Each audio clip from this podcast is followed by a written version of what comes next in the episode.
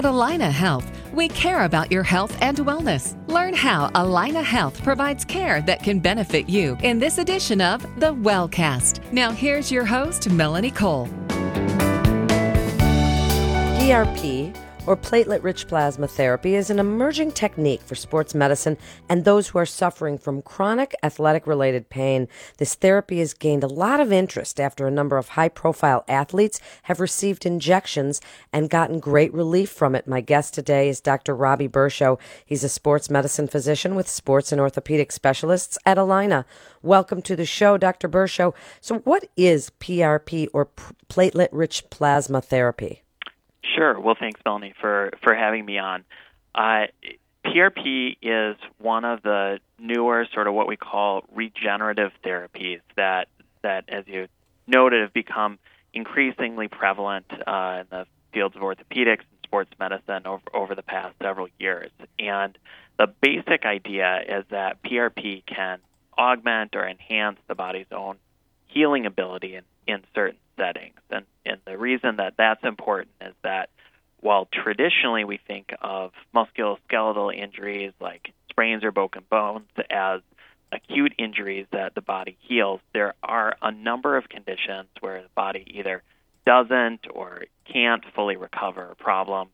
Uh, for example, like chronic tendon degeneration that we would see with tennis elbow or jumper's knee. So, in those instances with those conditions, using the PRP can help stimulate the body to sort of restart an active healing process, uh, especially when other therapies haven't been effective. So, how does it work, and what can a patient expect? Is this a big shot? Is this something that takes a while to work? Explain the process a little. Sure. Well, the the most important is that when we do the shots, we use a tiny needle. So that's the most important thing. That's very important. So no, I mean generally speaking, um, you know the procedure, though it sounds fairly complex, and though the science behind it is somewhat uh, complex, the procedure itself is not that uh, not that big of a deal. Um, basically, the way the way that it works is that uh, PRP allows us to deliver a person's own specific growth factors and healing factors directly to injured tissue.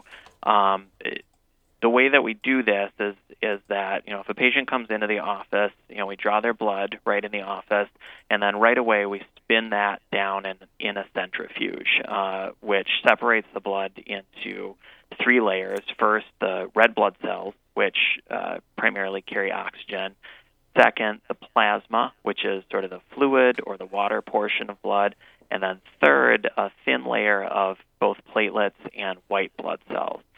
And while we typically think of platelets as being responsible for forming clots, like when you nick yourself shaving, platelets also act as little capsules that contain a large number of those growth factors our bodies use to heal injured tissue. So, after the blood is spun down in the centrifuge, a concentrated amount of those platelets are collected with the plasma fluid, and that's where it gets the name platelet rich plasma. So once it's been collected, um, which generally is a small blood draw, 10 to 15 cc's, you know, one or two tubes if you're used to getting your blood drawn. Uh, you know, once that's been collected, we spin it down, and then usually it's about four or five cc's that we inject into the desired area. And oftentimes we'll use our ultrasound machine in the office just to help ensure accurate placement. So the whole process takes somewhere along the lines of 30 to 45 minutes just because of all the steps. But again, the actual act of injecting it is pretty minimal. It's like getting any other injection you would have in your body. Are there some people, Dr. Bershow, that are not candidates who would be a good candidate? And how long does it take to see results from PRP? Yeah, great, great question. So, you know, most patients are uh, able candidates because it's not that invasive of a procedure. Uh, there aren't a lot of contraindications to doing it. The main one being uh, sometimes if patients are on blood thinners or anticoagulants, uh, because when we do the procedure, we do some associated needling with it um, that can cause some increased bleeding. Otherwise, for the most part, there there aren't uh, aren't a number of contraindications. People that would be uh, good candidates um, are are anyone who has sort of more of that uh, chronically injured tissue, uh, especially tendons, which again can become degenerated often through overuse. So people who have tennis elbow, golfer's elbow, Achilles tendinosis at the ankle, patellar tendinosis at the knee. Uh, but we also have some some good support in the medical literature for other applications such as knee arthritis or partial ligament sprains or sometimes even after surgery to pr- try and promote healing. And it's not an instantaneous benefit that we see. You know, people that have had cortisone injections in the past, sometimes, gosh, I had that injection, and after a couple days or after a week, things felt 100% better. And this is sort of a little bit slower onset to action, but the idea is that it is sort of stimulating that healing process as we're moving forward. And so, um, you know, sometimes uh, uh, it can be up to six weeks or even longer before we see the full benefit. But usually, then we're getting good, solid healing and helping the body really recover more fully. So, because it helps in this healing process and that these growth factors and the proteins and the platelets can help speed the process, could it be used? Because I see so many torn rotators and people have to undergo surgery. Could it be used to help speed healing for some of these injuries that we're seeing so prevalent today from golf or from all of these different weekend warrior sports? Yeah, absolutely. And and you know the again the evidence has been mixed. Uh, there there are some studies that have shown definite benefit with the rotator cuff specifically. Others not as much. Uh, one of the problems with the shoulder specifically is that it is a complex joint and there is a lot that goes into healing of that of that particular area but the same general theory applies that where it's going to be helpful with those other chronic tendon injuries in the elbow in the ankle in the knee can also be helpful in the shoulder although we use it a little bit less there just because again of all the other factors that that play into that. Dr. Bershow, with so many people getting cortisone shots, you know, so many times, is there any contraindication between the two? Is there any interaction between a cortisone shot in the same area that you're going to have PRP? Sure. Well, uh, a lot of the time, especially getting, just because it's a good example, getting back to you know, tennis elbow is something that for a long time we used to do cortisone injections very routinely. Uh, and what we found is that uh, when we do those over and over again, the cortisone, even though it provides a good short term relief of pain, oftentimes it's not really healing the underlying condition. And so what can happen is that we're sort of masking that tissue degeneration or degradation.